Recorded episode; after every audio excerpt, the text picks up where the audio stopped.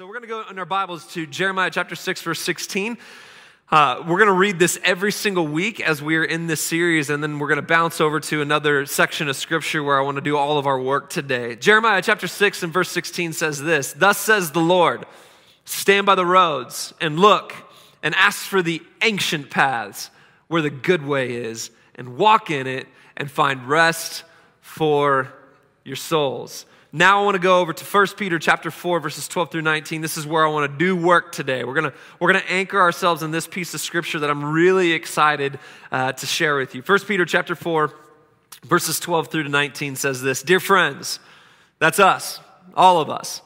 Dear friends, don't see, be surprised when the fiery ordeal comes among you to test you, as if something unusual were happening to you. Instead, rejoice as you share in the sufferings of Christ, so that you may also rejoice with great joy when his glory is revealed. If you are ridiculed for the name of Christ, you are blessed because the Spirit of glory and of God rests on you. Let none of you suffer as a murderer, a thief, an evildoer, or a meddler. But if anyone suffers as a Christian, let him not be ashamed, but let him glorify God in having that name. For the time has come for judgment to begin with God's household, and if it begins with us, what will the outcome be for those who disobey the gospel of God? And if a righteous person is saved with difficulty, what will become of the ungodly and sinner? Verse 19 So then, let those who suffer according to God's will entrust themselves to a faithful Creator while doing what is good. Today, as we continue on in our series, Saving Sacred, I want to speak to you from the subject It's Not Surprising. It's not surprising as we look at the sacredness of suffering in our lives. I know the subject matter that all of us love talking about and so desperately want to talk about today, and that is the subject matter of suffering. Before we jump into it, we pray with me just one more time today. Jesus, we love you. We thank you that you are in this place, whether that place is a living room, a kitchen, a cubicle, in a car, on a cell phone, on a ski lift. I thank you that you are surrounding us. You are with us in every single circumstance. You are with us in every situation. And so, God, right now, I ask that as we open your word, that you would speak through it to us, that you would speak uniquely to our situation, that you'd speak uniquely to our circumstance. God, for those of us who need encouragement today, I pray that you would encourage us. For those of us that need hope today, I pray that you would bring hope. I pray that you would challenge all of us, that you would refine each and every single one of us. So we lift up the totality of who we are to you today, and we say, Have your way in our hearts and in our minds, in our homes, in our workplaces, wherever we find ourselves. God, we worship you. We thank you for your word. Speak to us now. We're listening in Jesus' mighty name. Come on, and everybody said, Amen. I hope, I hope you shouted amen in your, in your living room today. Um, I talk with a lot of people on a, on a weekly basis, uh, conversations that represent really the gamut of human emotion and experience and situation and circumstance. And I love that I get to talk with a lot of people. And if you've been around me, you know that I love to talk. It's kind of just who I am. Part of being a pastor is being involved with the story of life and faith, a story that has lots of twists and turns. And in one of the conversations that I was in recently, though, a, a, a statement was made while I was listening to their story. Um, and they used this phrase that I've heard many, many times, but it struck me a little bit differently in this conversation. And, and as they were telling me their story, and as they were kind of working through this adventure that they had been on, uh, their adventure called life, their adventure of the journey of faith, they, they used this statement in talking about a lot of things that had gone wrong. And they said, It's not surprising and then they would tail off into some of the details. It's not surprising this, ha- this has happened to me. It's not surprising that it's, that it's going that way. And in this conversation, this, this phrase kept coming out. It's not, it's not surprising. And, and referencing the general outlook they had come to have and assume over their life, I started to cue into it a little bit more. And I realized that, that this particular person that I was having a conversation with, like you and I, had an issue with something. And their issue wasn't with the unique details of every situation, but the overarching theme of it, which at the base of it was suffering and, and pain and, and hardship. While the statement was being used as a negative and a generally pessimistic idea and view of their life, It was a statement that struck me on that day differently than any other moment I've heard it. Maybe it's because of 2020 or 2021, but I heard it in a way that I had not heard it before. This time, the words that were being said struck me differently because of what Peter has just told us. And it's there I thought to myself, what if we started to view suffering differently? See, for this person and for many of us in general, suffering is a really hard concept. I mean, if we're very honest about it, we don't, we don't like it. Like, uh, no one woke up today and decided, you know, like, I hope I suffer today. I hope I walk through some pain today. I hope I walk through some tribulation today. I hope I walk through some situations that I really just generically are not going to like. Like, none of us woke up like that today. But I want to ask us this question what if we saw suffering differently than we actually see it? In her book, Confronting Christianity, Rebecca McLaughlin writes this Suffering is not an embarrassment to the Christian faith. It is the thread with which Christ's name is stitched into our lives. And as I read that, as I just finished this book recently, I gotta admit, it shook me to the core. Because for many of us, we are conditioned, we are wired, we believe, and we, we ascribe to this notion that God's greatest design for your life and for my life is simply for us to be happy and make sure everything goes the way that we want it to. He's kind of more like our cruise boat captain than he is our God. And so if we view him as our cruise boat captain, then we believe inherently about him that his sole purpose in our lives is to make sure that we have everything that we want, everything that we need, and that the, the sailing is smooth, and that I generically enjoy myself. I get to the end of my life and I can say about it, hey, I, I enjoyed that. But the truth is, in order to reconcile life and faith in its reality, we have to take into account the issue of suffering. We have to deal with this subject matter. Jesus would say it like this in John chapter 16, verse 33. He'd say, I've told you these things that, so that in me you may have peace. And then he goes on to get really happy for us. You will have suffering in this world. Thanks, Jesus. K-Love moment. You will have suffering in this world. But he says, Be courageous because I've conquered the world. And the great theologian Tupac Shakur, he would say it like this that's just the way that it is. I don't know where you're coming from today, but I, I understand this truth right here is that no matter which way I slice it, no matter which way I look, no matter which direction I go, it doesn't matter how, how many good behaviors I have going or how many bad behaviors I have going. It doesn't matter how much faith I have or, or little faith I have. I have found this truth to be true, and that suffering exists any which way I go. I don't want it to be, but it's the truth. In other words, as Peter would remind us, we should not be surprised at the onset and application of suffering in our lives. Come on, somebody. Someone needs to hear that today and understand that today. It's not surprising.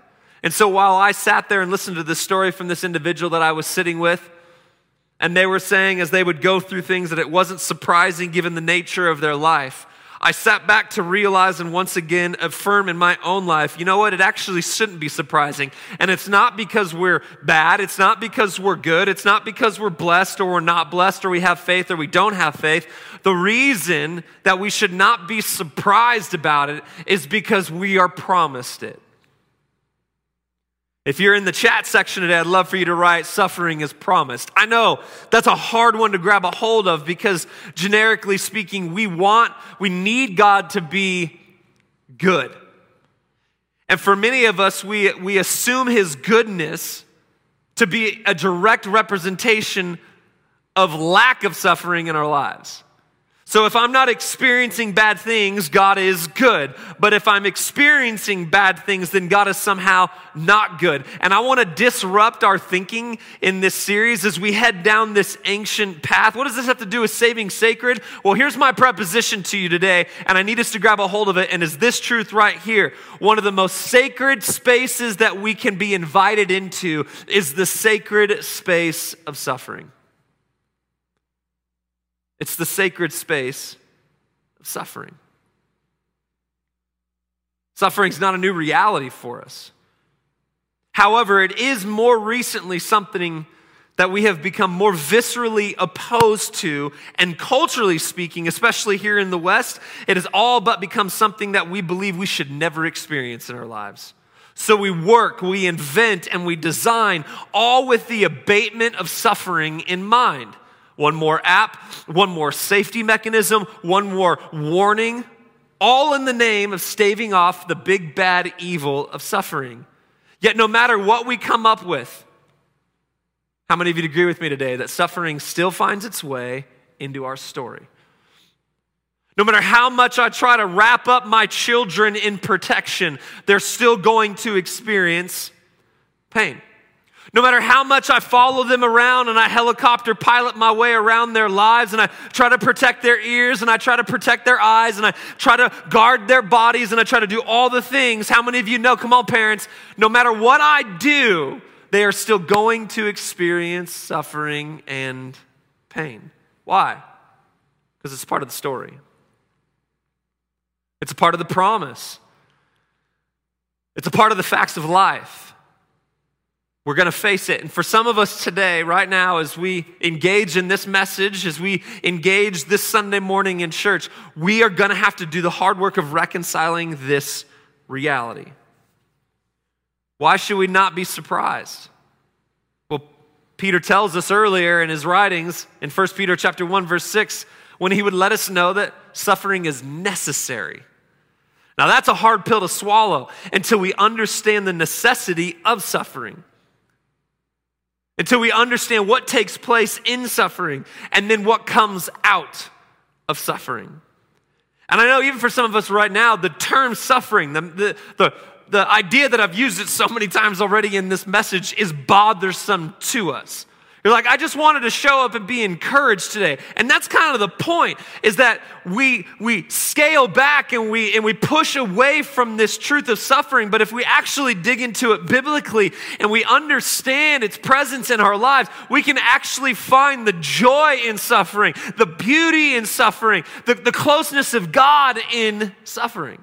And that's what I want to work through today. My mission today is to help us see the sacredness in our suffering and to help us assimilate to the idea of not being surprised when we experience it in our lives.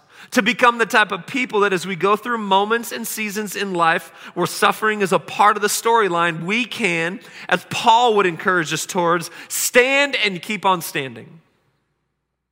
So, to do this, I want to take a look at a few truths that the Bible offers us about the involvement of suffering in our lives. Here's the first, first truth that I want us to grab a hold of today. It's this is that suffering comes with the territory. Suffering comes with the territory. 1 Peter chapter 4 verse 19. So then, let those who suffer according to God's will entrust themselves. I want let's stop there. Let, let's say that just one more time. Peter, you just said according to God's will? Wait a second, are you kidding me right now? That's what he's offering us. So then, let those who suffer according to God's will entrust themselves to a faithful Creator while doing what is good.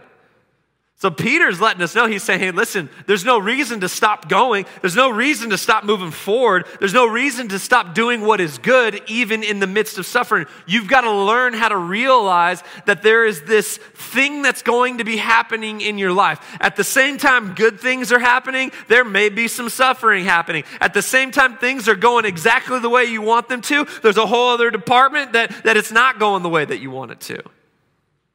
Suffering is going to happen. It's a part of the territory. You know, it's no, uh, it's no surprise or news that I love the outdoors. I, am an outdoorsy person. Uh, I know this is ski season right now, and a lot of people are outdoors on the mountain. But like, I'm the, I'm probably more now that I've really dialed into it. I'm more of the spring summer outdoor person. I love the river. I love fly fishing. I love camping. We love hiking as long as there is a river or a lake uh, that I can get to to fly fish at. Uh, we love traveling to places like Montana and Idaho and Wyoming. That's my jam. I love the outdoors. I love finding backcountry lakes to get into. And uh, what I've realized is in all of my journeys in doing this, and all of the, the moments that I've stepped outside and, and, embraced the outdoors, I have to take a few things into account. One of the first things that I take into account is I've gotten really good at packing for any type of weather phenomenon that can happen. I know you don't think it because you can wander into the high Uintas in the summertime. Those are some of the mountains here in Salt Lake. You can, hike, you can uh, hike up into the high Uintas, and it can be 75, 80 degrees sunny, and all of a sudden a storm moves in, literally in the middle of summer, moving it from 75 degrees to all the way to 40 degrees. So I've learned that even in the summertime, I'm going to pack in my bag, I'm going to have a coat that's going to keep me warm in snow. For a lot of us, we don't think that way because you're like, it's summertime. But when you're in the mountains, when you're in a different type of territory, come on, somebody, how many of you know? When you're in those places, the weather can change on you in a dime. The other thing that I've come to realize when I'm outside, when I'm in the, the outdoors and, and I'm in the mountains, is that the territory has some specific topography.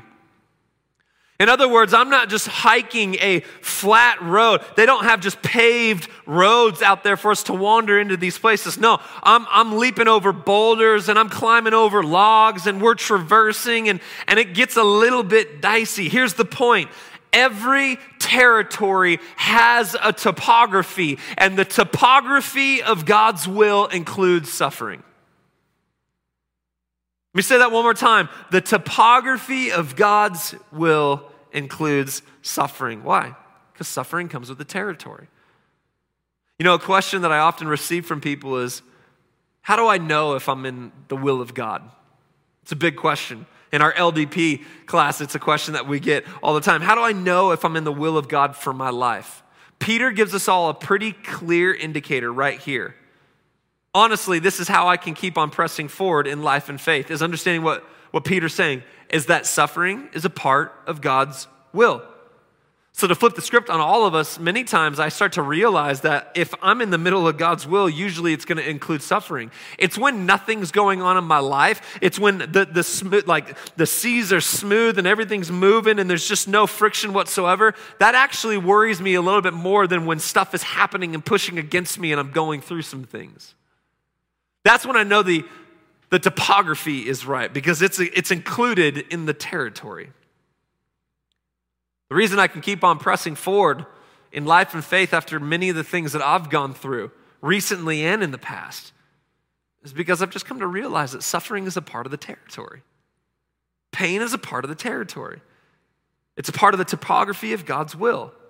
It's not to say that God is producing hardship for you but rather suffering is just part of the space that we occupy as I wander into His will.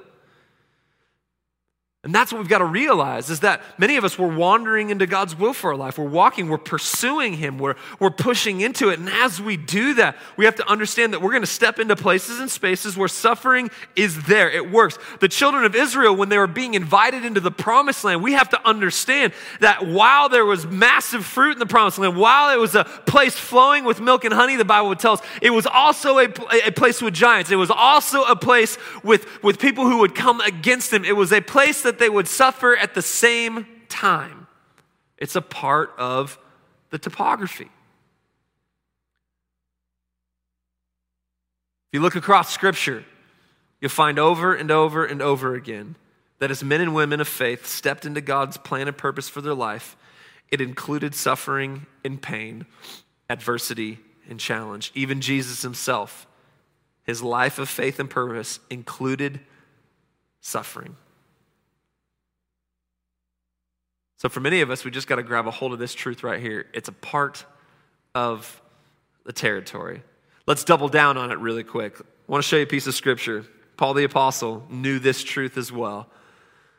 2 Corinthians chapter 11 verse 28 or excuse me verse 23 through to 28 says this. Are they servants of Christ? I'm talking like a madman. I'm a better one with far more labors, many more imprisonments, far worse beatings, many times near death. Then he goes on to list it. He just took a, he took a record, he wrote a journal of all of his sufferings. He says, Five times I received the 40 lashes minus one from the Jews. Do the math on that, it's a lot of lashes. Three times I was beaten with rods. Three times he was beaten with rods. Once I received a stoning, and I'm not talking like Colorado stoning, okay? Three times I was shipwrecked. I've spent a night and a day in the open sea on frequent journeys. I faced dangers from rivers, dangers from robbers, dangers from my own people, dangers from Gentiles, dangers in the city, dangers in the wilderness, dangers in shoes, and dangers in houses. You get the point. Son of Dr. Seuss right here, right? Dangers in the wilderness dangers at sea, dangers among false brothers, toil and hardship, many sleepless nights, hunger and, and thirst, often without food, cold and without clothing. And then he says this, not to mention other things.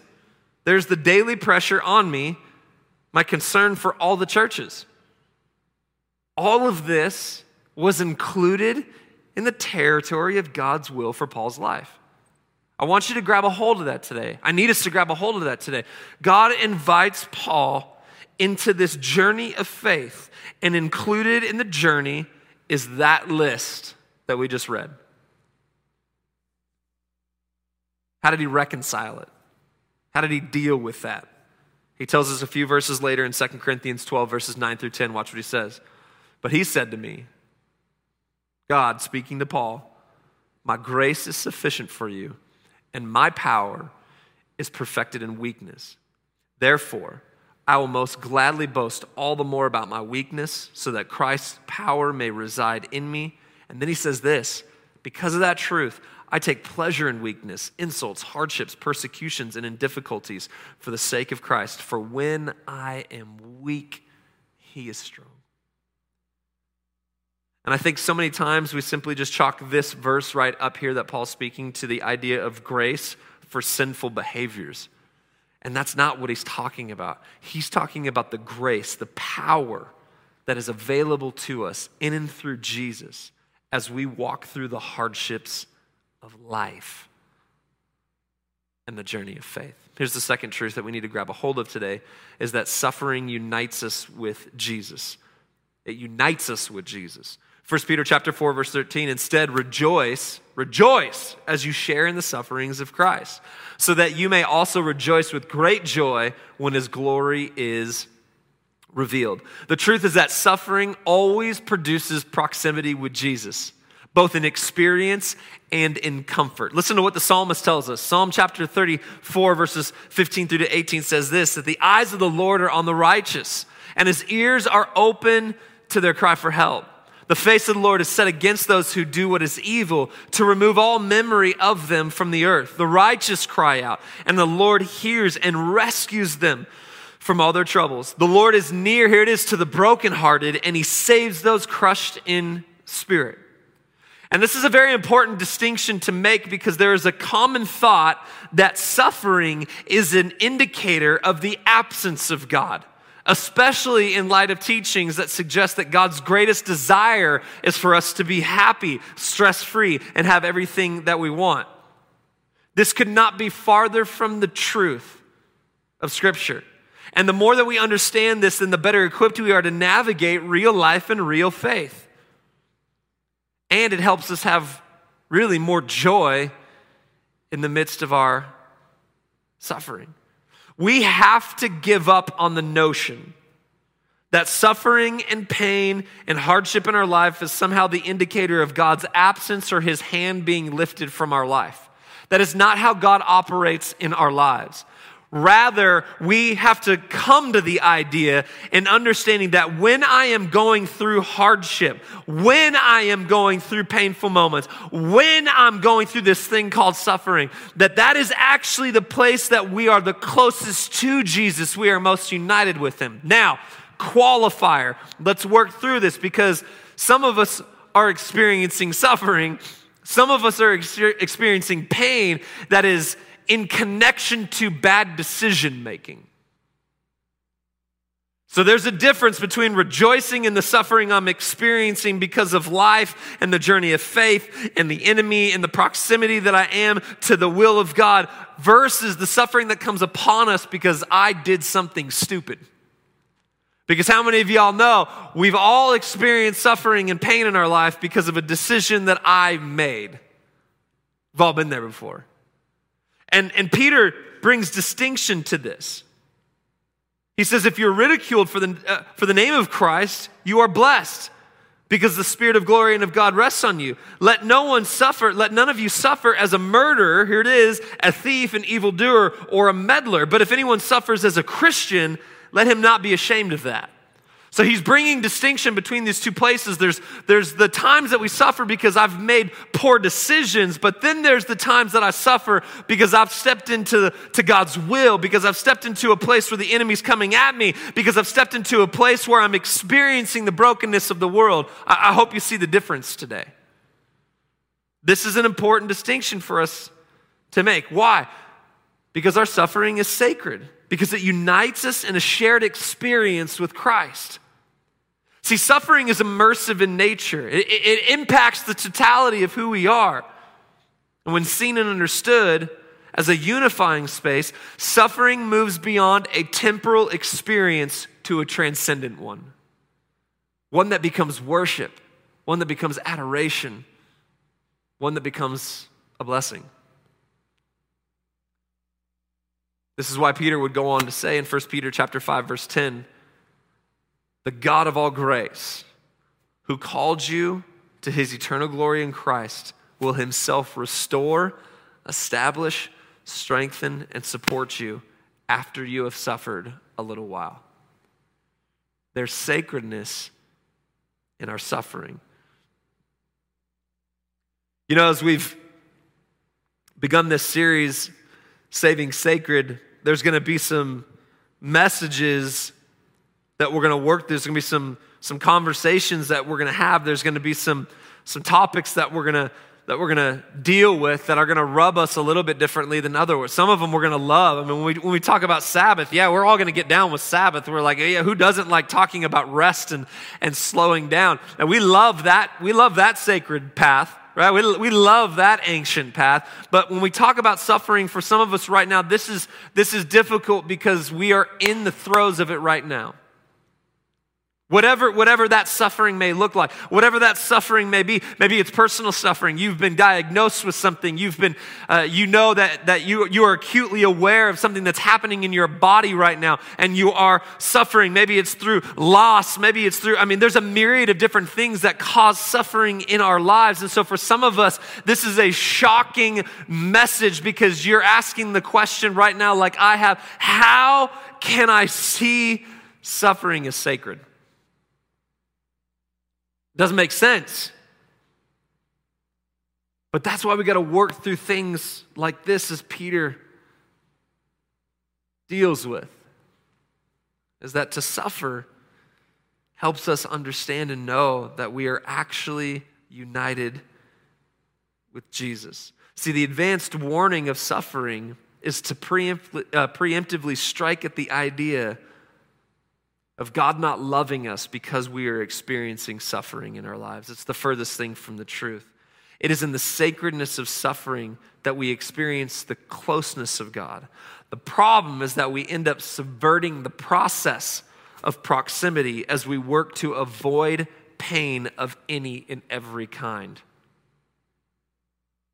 See, the funny thing is, is that we want to feel close to God, yet we push away and hide from the very place that He's found and experience. This is why suffering is sacred, because it's the place where God works. Suffering is sacred because it's the place that, that God works. See, I want to take, I want to take issue with something. The whole self care movement and um, wrap myself up to make sure that I don't feel anything and, and, and, avoid pain and stay away from hard things. That, that type of mentality is destroying us because it's actually moving us away from the very place that God ministers to us the most.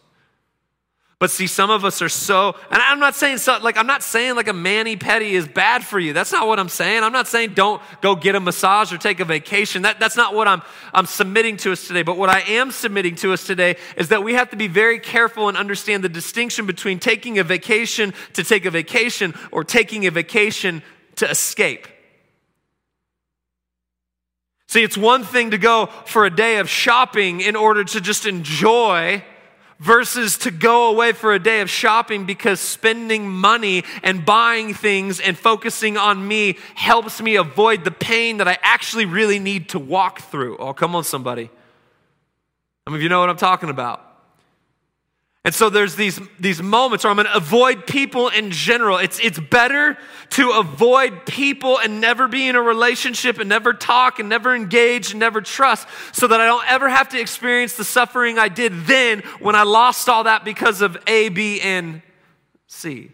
Here's the point we have to learn how to suffer well. And when we do so, we find the sacredness of it. And I want to just encourage us right now in this moment when we enter into that space, understanding that it is uniting us with Christ. Oh, He ministers to us in profound ways. Oh, He comes in and He starts to heal and He starts to bandage up wounds and He starts to deal with our hearts and He starts to transform our minds as we are united in this thing called suffering. It's a sacred place. Here's the third truth as we get ready to close suffering employs the work of the Holy Spirit in our lives. Suffering employs the work of the Holy Spirit in our lives. 1 Peter chapter 4 verse 14 says this, if you are ridiculed for the name of Christ, you are blessed. Watch. This is why. Because the spirit of glory and of God rests on you.